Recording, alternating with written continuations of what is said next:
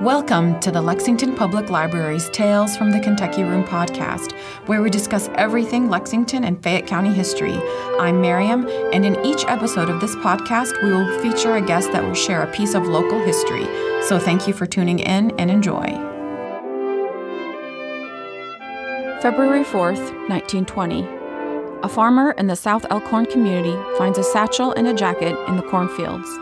Little did he know at the time that find would lead to a series of events that would forever be etched in Lexington's history. The items belonged to a 10 year old girl, Geneva Hardman. She had been walking to school when she was taken into the fields and brutally killed. Her murder and the man that would stand trial would hold Lexington and the nation in fascination for years to come. 100 years later, questions are still asked about what actually happened that morning and about the events that would transpire in the days following. Local historian and attorney Peter Brackney recently released a book detailing the story of Geneva Hardman and her family. In The Murder of Geneva Hardman and Lexington's mob riot of 1920, he shares insights from her family that paint a fuller picture of the sweet 10 year old girl that was adored by a tight knit family. Peter Brackney also details the legal aspect of the investigation, the speedy trial, and sentencing as only an attorney can. We are happy to welcome him back to the podcast as we discuss his book and the inspiration behind it. Thank you for joining us, Peter, for the podcast. Glad to be here. Uh, I wanted to start off the podcast by talking a little bit about Geneva, the girl, and her Mm-hmm. family.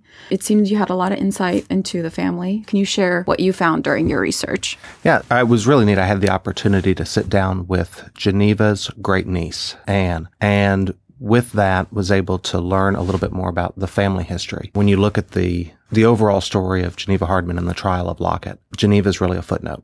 Yeah. And so I wanted to delve a little bit more into who she was and what her background was. Mm-hmm. So she was a 10 year old little girl who was born in Clark County. And then when she was very young, they actually moved to Breckinridge County oh. in the kind of south of Louisville area. Mm-hmm. And they were only there for one season and then they moved to Fayette County. Her father passed away when she was two. And so mom was left behind with, there were six children total. And I guess probably about three or four of them were still pretty young to have in the house when, when dad died. Mm-hmm. And so you look at how the family persevered through that. One of the brothers of Geneva mm-hmm. was a, a well-to-do farmer in Lexington in Fayette County. And so she moved onto some land that he owned. Mm-hmm. And then she purchased some land herself, but sold that land and relocated again to land that he owned just a few months before Geneva died. So that's how they ended up in the South Elkhorn neighborhood. Yeah. And this is southern Fayette County. Southern Fayette County. So South Elkhorn is out Harrodsburg Road, Yeah. kind of where Higbee Mill joins Harrodsburg Road, Military Pike, that area. Oh, okay. So, what inspired you to delve into the story of Geneva Hardman and the subsequent events that happened mm-hmm. after her murder? You know, your previous book was about the architecture of Lexington. What about this topic interested you? It was always a story that really interested me. When I first read John D. Wright's Heart of Lexington several years ago, that was a story that there was a short snippet on what took place and it kind of grabbed me a little bit. And I go to South Elkhorn Christian Church. Oh, that's my home church. Mm-hmm. And that's actually the church where Geneva's family attended. And that's where her funeral was held. So I became involved with the love of history. I naturally was tapped to uh, kind of delve into the church history a little bit and was looking through the minutes of, of the church and actually found the resolution that was expressing the sympathy to the family for their loss. And so there were just several different things that kind of led me towards the interest in learning more about Geneva. Also, when I was a young lawyer and clerking, my mentor would we would take walks around around Lexington and around downtown, and I'd learn some other stories from him. And one of them was about the pockmarks on the old courthouse steps from where the mob and the guardsmen exchanged fire and that resulted in you know some a little bit of damage there to the courthouse but that was still visible reminders of what took place 100 years ago It was never fixed. it was never fixed Until the reno- until the recent renovations, renovations. yeah. so Yeah. Mm-hmm. those steps are all fresh new concrete. So those are uh, that little bit of lost lost history there. Yeah so tell us a little bit about Geneva's family. What was her day to day life like going to school? She went to the South Elkhorn Schoolhouse. It was a, a, rural schoolhouse that would have had children of all ages. It was a farming community, and her mm-hmm. family was a family of farmers. They seemed to be a successful farming mm-hmm. family based on the amount of acreage that they owned and some other transactions that they were engaged in. But they mm-hmm. were they were farmers. The little schoolhouse that she attended is actually also still standing. Wow! And it's been converted a few decades ago into a private residence. Oh, okay. When Lexington schools and Fayette County schools merged several decades ago, it was obviously no longer yeah. a, a, needed. Uh, we, we, our, our, schools are a little bit larger than one room schoolhouses yes. now. So her family, again, she had uh, five siblings, and mm-hmm. so she was the youngest. Okay. When she passed away, she had a sister living in Louisville. She had a brother who lived in Lexington, a brother that lived in Winchester, mm-hmm. and then she also had a sister and two younger brothers that lived with her yeah. at home still with mom. And in your book, you have a, a letter that Geneva had written to her mm-hmm. sister, and I thought it was really sweet. You know, the handwritten note of a ten-year-old girl. Her brother and her mother had gone to town, uh, and this the letter was written eleven days before she was murdered, and it was written to her sister that lived in Louisville. In it, she talked about how her brother had brought her back some candy from from town from the store so it yeah. was sweet can you talk to us a little bit about that fateful day so on february 4th 1920 and actually we're recording this today on february 4th 2020 mm-hmm. 100 years to the day yeah. from when she perished it was about 7.30 in the morning when she would have left her home which is roughly where dogwood trace neighborhood is mm-hmm. today and she would have been heading north on what was then harrodsburg pike mm-hmm. towards the schoolhouse which is about four tenths half a mile away yeah about 15 minutes later is likely when, when she perished. It was around that time that Speed Collins, who was another farmer in the community, mm-hmm. found a satchel, okay. uh, her school satchel, that was laying on the side of the road. And so thinking, oh, she must have dropped it on her way to school, he picked it up and took it to the schoolhouse where Mrs. Young, the school teacher, realized that Geneva was not there. So she dispatched a couple of the students to go with Mr. Collins back to Geneva's home. And it was there that the mother realized that her daughter had not made it to school, nor had she returned home. And so a search was begun. And so again, she left school at 7.30 and according to news accounts and different things, by 8.30 in the morning, Geneva's body was back at home. After that, the news quickly spread of what had taken place. And there was a couple of general stores in the South Elkhorn neighborhood. And at one of them, there had been a sighting of an individual who had been by earlier that morning bef- before 7:30 presumably and that was a man identified as Will Lockett. And uh, Lockett actually lived in Jessamine County at that time. He was a laborer on a farm on Catnip Hill Road. So just across the border. Just, just a little past, but just into Jessamine County. Mm-hmm. So a search was begun for mm-hmm. Lockett as, as the initial suspect. Mm-hmm and of course a, a search for an African American suspect in 1920 mm-hmm. has two facets. One is the law that is after him, and the other is those seeking quick revenge. And and it was a lynch mob that was really after him. Yeah.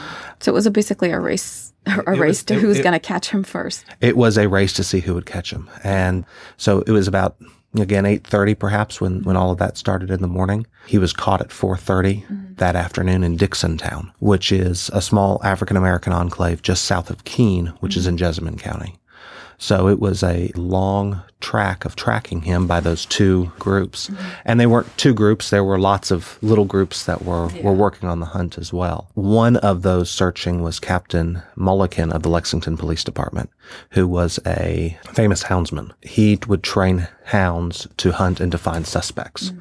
And he was considered one of the top houndsmen in the United States. So much so that the Cuban government hired him to find guerrilla warriors in their country at one point. So he really had developed an international reputation. And so he was on the hunt following the scent toward the accused. And it led him to? And it led him to where Lockett was. Uh, it was actually two other individuals who initially came across. Lockett. It was a police officer and a doctor, both from Woodford County, from mm-hmm. Versailles, that first found Lockett and they got him into a vehicle and transported him back down to the, the police department where he where Lockett was interrogated mm. and ultimately confessed to the crime. And he was interrogated at this time. I mean, was there any Miranda rights? Was he represented by a lawyer? No, Miranda was uh, was far off at this point.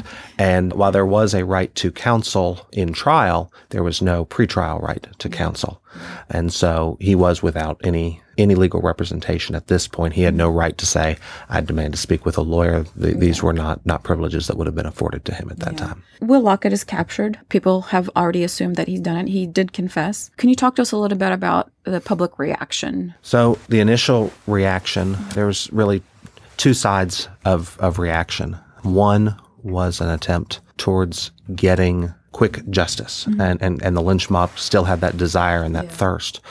And there were some that reacted wanting justice in the term of the court system to be able to take its course. And so those were really competing values uh, at that point as to which one, uh, So the law and which one order, would succeed law and order versus the, the mob. versus the mob. And at, at the end of the day, we can't look back and know whether Will Lockett was ultimately guilty, mm-hmm. whether he actually committed the crime. But fortunately, law and order did at least prevail, but not with a few hiccups along the way. The mob collecting outside the jail was out for blood. Essentially, they wanted him. They wanted to lynch him. Right. So that and that was the mob. That was kind of the last event of, of that February fourth was the jail search. Mm-hmm. So about eight thirty p.m. Well, step back around five forty p.m. on February 4th mm-hmm. Frank Bullock, who was the judge then judge executive of Fayette mm-hmm. County, requested that and ordered that Lockett be removed from the jail mm-hmm. and be sent to the state reformatory in Frankfort. Okay. And so that's where the state really became involved in what went on. A few hours later, around 8:30, mm-hmm. the jail itself was searched by a committee of the mob to see if Lockett was there. The jailer obviously was more than happy to allow the admission, uh, given that their concern was not there that they would be able to take anyone, which was which was good. Subsequently, the trial was set for the next day. Trial was set for the Monday. So the murder occurred on a Wednesday. Uh-huh. Lockett was indicted on Thursday. Mm-hmm. Geneva's funeral was on Friday. Mm-hmm. And then Monday was was the trial. How long did that trial last? Trial lasted about 38 minutes or so. And in that time, there was still that mob outside. There was still a mob outside. So when Lexington awoke the Monday morning of the trial, mm-hmm. there was cable that had been hung around the courthouse to mm-hmm. keep the, the mob that was expected away. There were machine guns that were set up to deter anyone from approaching the, the courthouse. It would have looked a lot different than Lexingtonians would normally recognize the oh, courthouse uh, then or now. Yeah. You know, you think probably only those that would have remembered at that point the mm-hmm. Civil War and, and seeing encamped troops and that type of thing would have anything even similar to, to mm-hmm. recall. But the, the mob then then did form mm-hmm. and and surrounded the courthouse. Official business was still going on. Obviously, the trial was going on. There's one small anecdote that was in the book of a young couple from northern Kentucky who had come down to uh, to elope and be married, and they arrive and well, there's all these people at, at their wedding, and uh, they are admitted in. They get their marriage license and they uh, they get out Quickly. quickly, uh, which was good because what came next was a tragedy. Geneva's older brother did write an appeal for the public. He did, and and that was written and published in both the Herald and in the Leader. And that was again, there's there was two sides. There was those seeking vengeance, and those seeking law and order. It was interesting and good to see the brother of the victim wanting to see justice and, and wanting peace to prevail. So the trial you said lasted a little over a half an hour. Uh, again and again, because the confession had already taken place, the only question was really a matter of what the punishment would be. And so, and this is a part of, of the story that didn't even make it into the book. If you go over to the University of Kentucky archives mm-hmm. at the M.I. King Library, they have the Samuel Wilson papers. And the Samuel Wilson was one of Will Lockett's attorneys. The University of Kentucky has not yet completed, despite these papers being received decades ago, mm-hmm. the volumes of papers have not been fully indexed. Hmm. And so there was a college student who reached out to me in December after my manuscript had already been turned in. Mm-hmm. And he said, I've found some things about the Will Lockett trial you might be interested in. I'd never spoken with this this this uh-huh. student before, and I said, "Great, let's plan to meet in January after you get back from your winter break." Uh-huh. And we did. And when I got into the research room at MI King, mm-hmm. he had all the files laid out that that he had discovered, and there were documents, it would appear, that were from the original court record that perhaps Mr. Wilson had removed from the court record at some point because they are not documents that appear in the official court record in Frankfort. And don't know why, but they were some very interesting documents. One was some of these were ones that were referenced in the trial or in the news. Lockett's discharge papers. Lockett had served as a laborer uh, at Camp Zachary Taylor outside of Louisville during World War One, and received honorable discharge. And so that was something that they had introduced into evidence. Mm-hmm. Well, his that those papers were there in Mr. Wilson's files. There was a, a couple of other pleadings that indicated a motion for a new trial was filed, mm-hmm. and it was that actual motion and the grounds that were the motion was filed upon. It was summarily overruled, but the most telling item was a report of counsel, mm-hmm. and it was a report by Samuel Wilson and George Hunt, the other attorney who represented Lockett, that had been So he had two lawyers. he had two lawyers mm-hmm. that were appointed by Judge Kerr, Charles Kerr, to represent him. Again, you had a right to counsel at trial under the Kentucky Constitution. And so he did have he did have counsel. And so these are two attorneys in their report mm-hmm. that was filed and of record, mm-hmm. but removed from the record, That's interesting. indicated that they had met with him twice prior to trial, interviewed him, discussed defenses, discussed consequences of plea. A- and so it really identified a stronger defense, perhaps, than we really recognize him as having received. Again, they had limited on evidence. There was a fatalistic kind of everything did appear to be predetermined as to what was going to happen, mm-hmm. but he appeared to have had two very well reputable attorneys that were representing him. Yeah, that's something interesting. You know, working as a librarian, you do hear about this story, you Mm-hmm. know, through, you know, customers that research history here. I never knew that he had two lawyers and they were reputable. And Mm-hmm. so I had just made the assumption that he was represented by just one lawyer that didn't really know what he was doing Yeah. or and then to have the two lawyers, but also to then see a, a line of by line of, of all these different things that they had done mm-hmm. in this case in representation of, of Will Lockett, at least through the resources that they had available to them and the laws that were available. ba- based on what was available to them at that time. Sure, if, if we had had DNA evidence and, and all the all the things we have today, we, we would have either said Will Lockett is definitively Will Lockett is guilty uh-huh. or he is innocent. But it, w- we don't have those uh, to pass along. There, the rock. She was killed with a rock, mm-hmm. blunt to the head. That rock was introduced at trial. Presumably, that rock should be somewhere. So it raises my question: Would be where is the rock? Yeah. Yeah. And, and does UK have it somewhere? or does the police department have it somewhere? A- According to my sources, there the answer is no. No. but yeah, that's interesting about the documents that you found. The trial happened, of course, mm-hmm. and Will Lockett was found guilty and sentenced essentially to die. I think the date was set at trial. Yes. So there was a 30 day appeal period that ran. And so the earliest that he could be executed without appeal was March 11th, 1920. Exactly 30 days. Exactly 30 days later. And so counsel again examined the ability to appeal and what the likelihood of success on appeal would be Yeah. and determined not to appeal. Before the guilty verdict was handed over, or the jury decided on the sentence, there were shots heard mm-hmm. outside the courthouse, and it caused big chaos in, in the courtroom. Yes. So th- it was Samuel Wilson, the attorney, was delivering a statement that had been written on behalf of and, and by Will Lockett.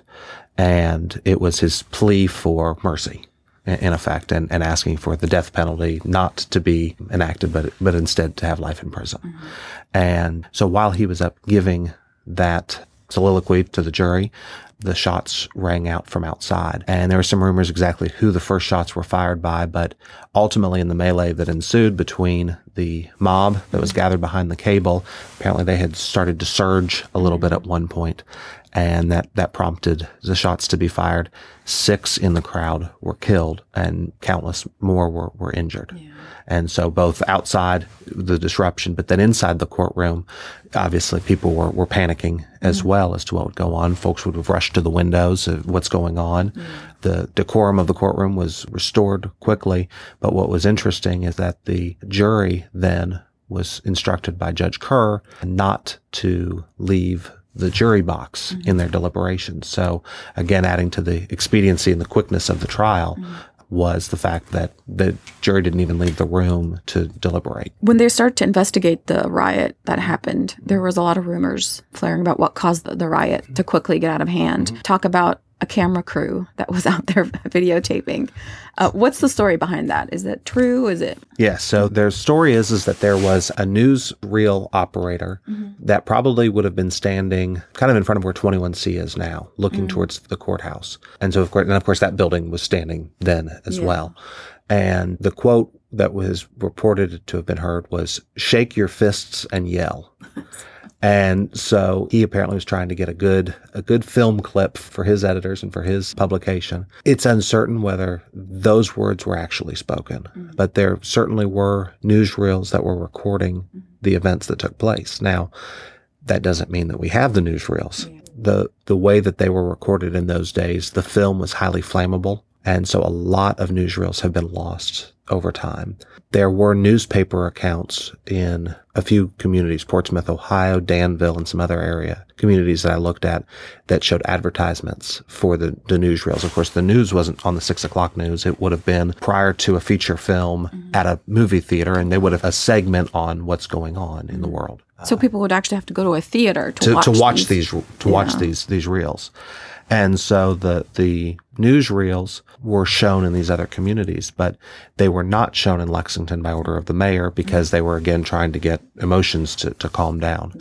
They were shown in a limited showing to local authorities in order to determine if there was any value for the trial in the films, anything that, that caught anything that um, in the, both the trial of Lockett, but more importantly, the the, investigation. the investigation, of the grand jury investigation into what started the the riot. Uh, the riot.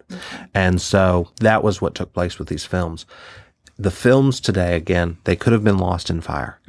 I spoke with a gentleman out in California who is the archivist for Pathé News, which is the archival group that has Paramount and different reel operators from, from that day. And like UK, they've got a whole lot of unindexed items. So he said, there's no way of telling if it still exists or not. So hopefully, fingers crossed, one day we'll be able to see those films. Hopefully in our lifetime. Uh, I did check last week, and I still couldn't uh, couldn't bring one up. But I mean, it was mentioned in a lot of uh, newspaper accounts and people's memories. They remember. They remember the newsreel. So whether he actually said "shake your fist and yell at," that's another one you don't know. Yeah. Whether the news members were trying to rile up the, the crowd for for sake of a good uh, a good shot. Again, I, there's no way of, of knowing, but it, it seems that there were enough tensions in the crowd, even without that, that what took place was going to happen. That was the the initial part of the riot. Realizing that lawlessness had occurred, mm-hmm. there was a quick dispatch to the National Guard. And then the federal troops were mm-hmm. brought in. The National Guard had already been brought in on a request mm-hmm. for the trial, and that's who was stationed around the courthouse in addition to local authorities. But after the trial, the federal troops were brought in by train from Camp Zachary Taylor mm-hmm. outside of Louisville And was this a request by the governor? By the time? governor Morrow. Mm-hmm. Yeah, Edwin Porch Morrow, who was then the governor of Kentucky. He could not request the federal troops, even though they had been asked for by local authorities. We were declaring martial law Yeah. by having federal troops come in. And in order to have martial law, you need to be in a quote state of lawlessness. Mm-hmm. And so until the exchange of, of fire between the local guardsmen and the rioters, there was no state of lawlessness. Yeah. But once that took place, Governor Morrow was swift in requesting federal troops mm-hmm. who were then brought in and Lexington was placed under martial law for, for about two weeks until the, the grand jury had run its course. And during this time, Will Lockett was protected and bundled up and taken to mm-hmm. Frankfort or Eddyville. Eddyville, to Eddyville, which is where, where he was executed. So, talk to us a little bit about that time during the martial law. What I mean, what does that mean exactly for the law enforcement here in Lexington? What kind of jurisdiction did they have? So eh, the immediate effect is that local authority is suspended. It would be the immediate effect in that the federal authority supplants the local authority. It was a lenient version of martial law. The civil authorities were still allowed to operate to a great extent during this course, in part because of how effective they were up until that point in protecting Lockett and, and in taking the actions that they took. But for the average citizen, uh, there were checkpoints. There were a few areas uh, around the armory at UK and those trying to come into the city limits mm-hmm. that would have been stopped without a permit. This encompassed just the city limits, right? Not like right, outside of right. It was just within the city limits. Mm-hmm. And so there were four basically divisions that Lexington was divided into, each with their own mm-hmm. federal troop guard that was in charge of making sure that peace remained in those areas.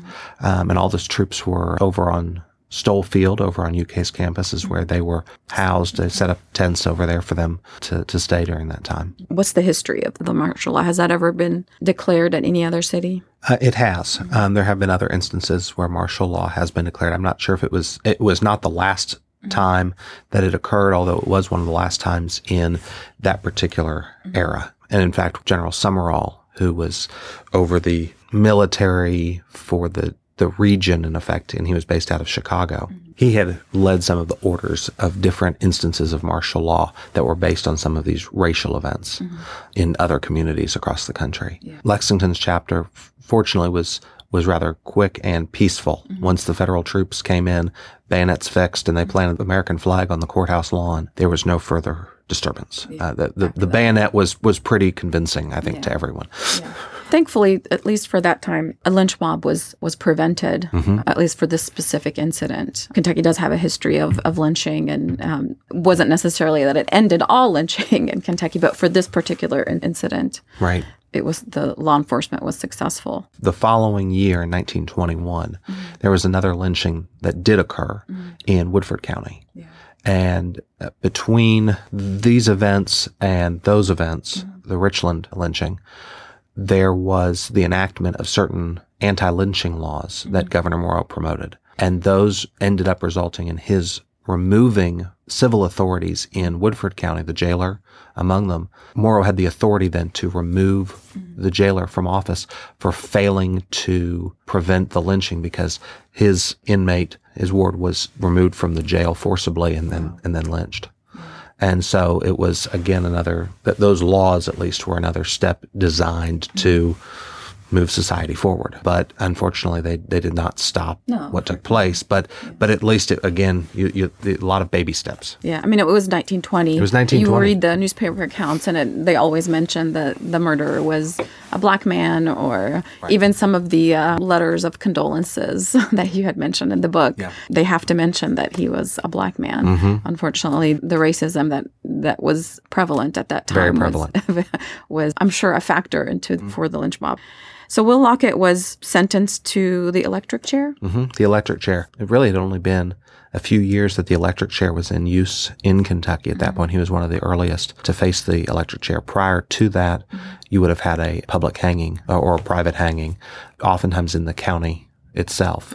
Had that been the case, had that still been in effect, and, and Lockett had not been escorted out of Lexington and to Eddyville, I think the situation could have continued to deteriorate, and we would have had a, a, a a much more tragic saga to tell. her brothers, of course, attended the actual mm-hmm. execution. Mm-hmm. I found it interesting that people's, I don't know, this macabre need to watch something like that, like the woman that requested the judge to be able to to watch this this this execution happen. Yeah, there was there was one woman from, and I can't remember where she was from off the top of my i think it was Oklahoma I, or think something like that, Oklahoma or. Arkansas. Yeah, Oklahoma. I think you're right. And she really, really wanted to attend, them. and and she wrote some letters and telegraphs and all sorts of different things. But uh, the the law was pretty clear as to who was permitted to attend, and it was not not open Not open to the not public. open to the public No, not- whatsoever. right? no. Uh, but again, that you know, if you'd gone a few decades before, you would have had a hanging in Mm-hmm. the in the courthouse lawn. So while we think about a public execution Mm-hmm. or an execution being public as just shocking, Yeah. perhaps it wasn't so shocking at that point because we, they were not very far removed Yeah. from that being commonplace. I found it interesting that before he was sentenced to death, or, uh, or he was killed, I guess I guess you can say with the by the electric chair, mm-hmm. he had asked to talk to the warden to mm-hmm. confess a few things.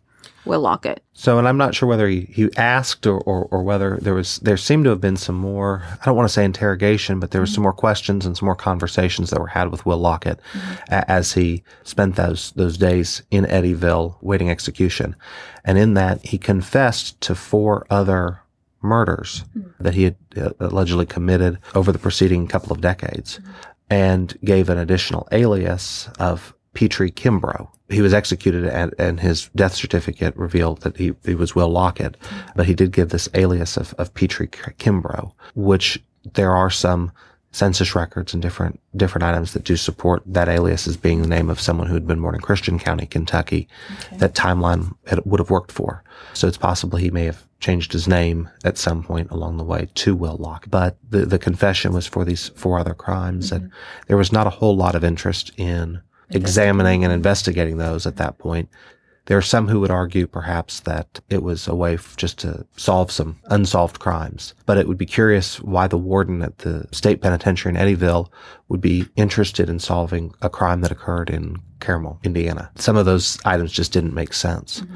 There has been now with the internet, mm-hmm. you know, we can see some other news stories. We can see some other things that just are a lot easier to find. Yeah. And so there is a little more support now. And based off of an article that was contemporaneous, that was done by actually by the Danville Advocate Messenger, mm-hmm.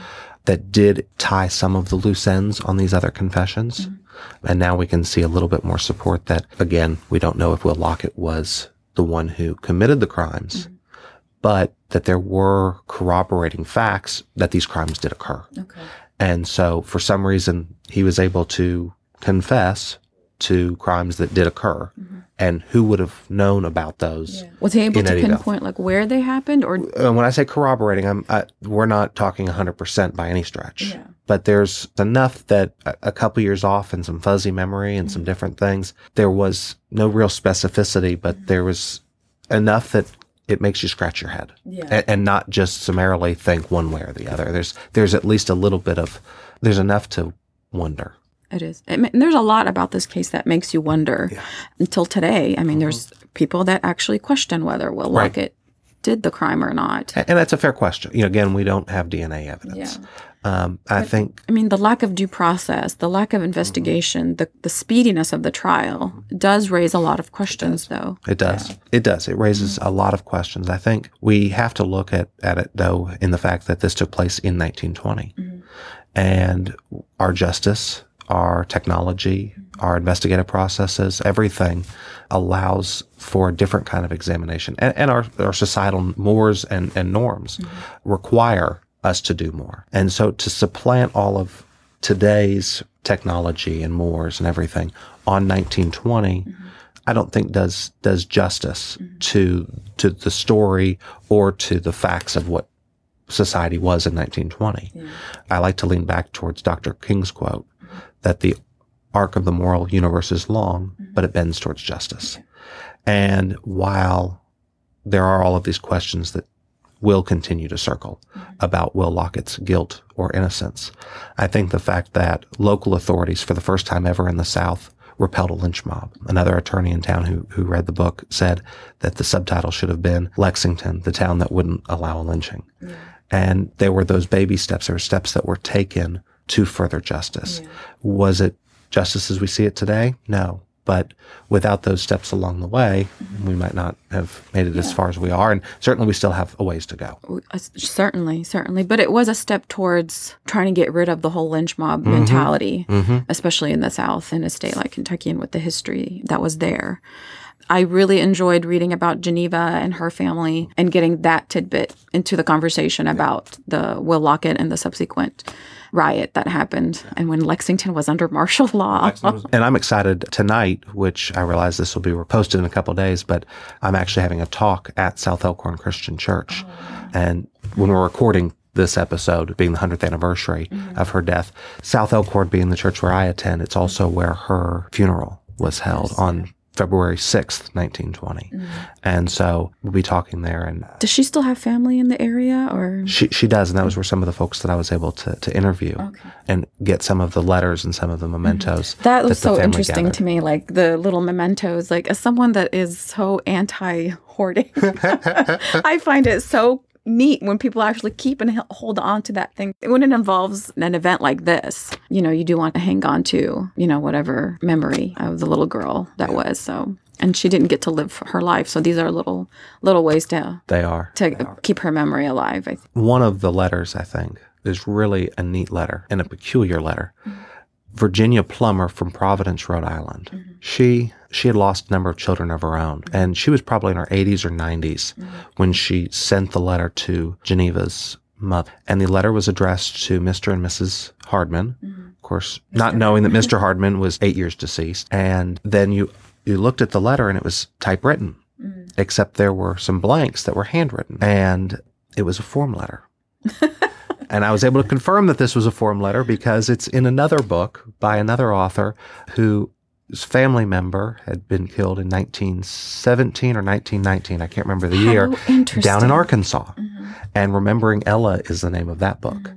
And so the author and I corresponded some and we were exchanging notes and it was a verbatim letter. So she was sending out this, this letter reading about children who had been killed mm-hmm. that were showing up in the newspapers and sending out letters. It was her way, I guess, of grieving or I'm not sure, but it was, uh, Yeah, it could be a, a way of, of coping and yeah, to reach out to other people that have experienced what she has experienced. But yeah, I found that letter very interesting. the, the Hardman family received a lot of correspondence, but this was the only form letter. Thank you so much for, Thank for you. coming on. This is the second time you've come to the podcast, and we really, really enjoy having you. Mary, You're one of our favorite guests. Thanks, Mary. Always fun. Thanks for listening to Tales from the Kentucky Room, a podcast brought to you by the Central Library's Kentucky Room staff at the Lexington Public Library. If you enjoyed listening, please take a minute to subscribe, rate, and review the podcast on Apple Podcasts and Stitcher. If you have any questions about local history or genealogy research, you can visit us in the Kentucky Room to use our collection and newspaper microfilm or you can email us at elibrarian at lexpublib.org. That's elibrarian at lexpublib.org. I'm Miriam, and we'll be back with another trip down Lexington's memory lane.